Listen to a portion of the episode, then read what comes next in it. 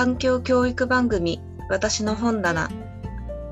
ナビゲーターを担当します公益社団法人日本環境教育フォーラムのたるみです。この番組は環境教育実践者や研究者をゲストにお迎えし活動研究そして人生に影響を与えた一冊の書籍私の一冊をご紹介いただきます。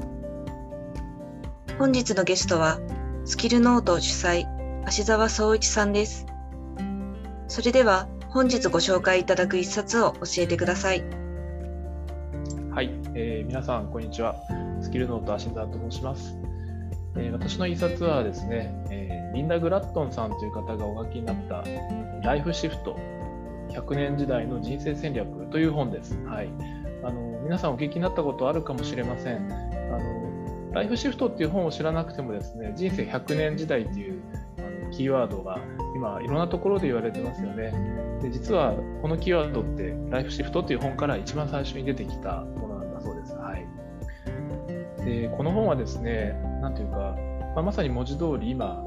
人生が長寿化していますよね。えー、こういった100歳になるということが誰にとってもこう特別でなくなってきているそういう時代の中で生き方働き方のヒントを与えてくれるなというふうに感じていますで私がこの本と出会いましたのは2017年の春頃だったと思います、はい。えー、場所はですねあの東京の中央線というあの大きなあの路線があるんですが、その中野駅というところのですね、えー、近くにある大きな本屋さんでした。はい、で読んだ時の感想なんですけど、なんていうか、それまで数年間私自身がどんな風にこう働いたり、あるいは生きていったりしようかなということをこう、なんていうか模索をしていたんですね。でこう決められたそのもちろん生き方働き方というか何かモデルケースってたくさん世の中にあると思うんですけれどもそうではなくて何か自分で、うん、こう変化をしながら作っていきたいなとそんな思いだったんです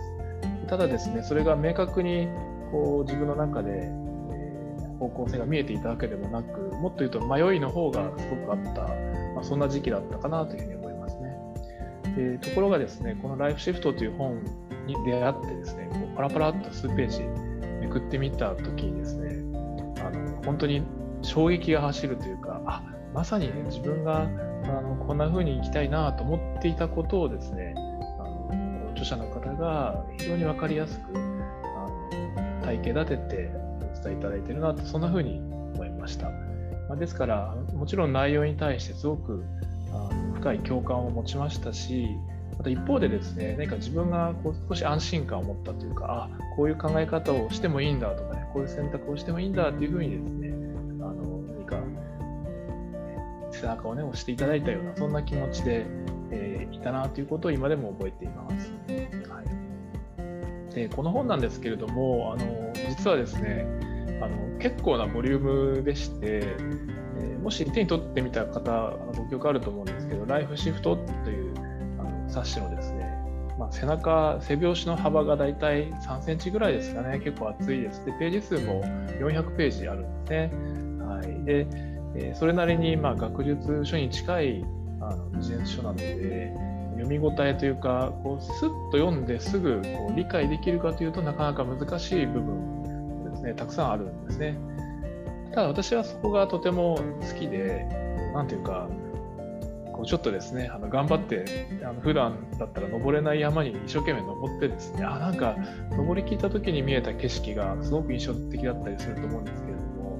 まあ、この本に出会ってですねその読んであのちょっと理解がねどういうふうに理解したらいいのかななんてことを自分なりに考えながらまあ、たどり着いたやっと理解できたというところがとても気に入っています。は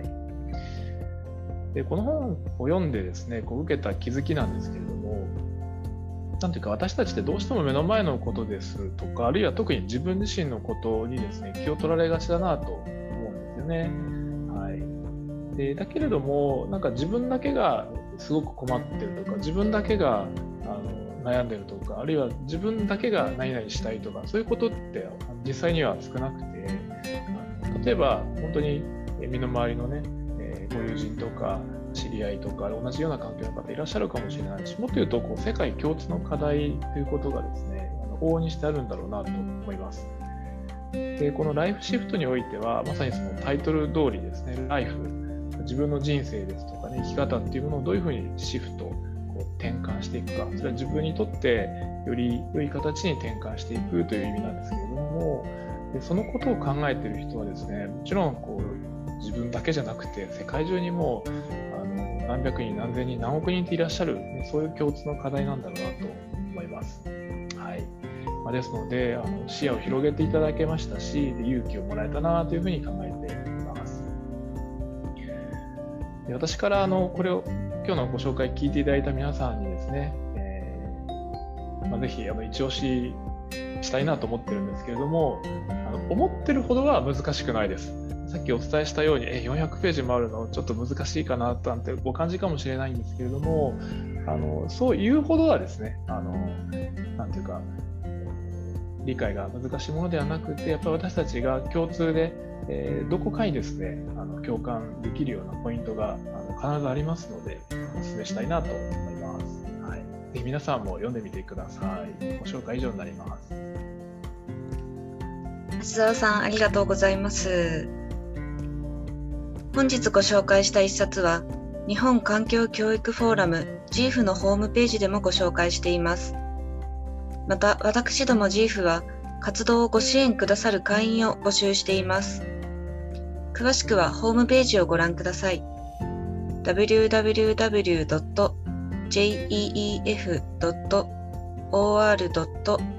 です。この番組は東京恵比寿にある子供のためのセレクトブックショップ知恵の木の実の協賛でお送りしました。次回もぜひお聴きください。味田さん、ありがとうございました。ありがとうございました。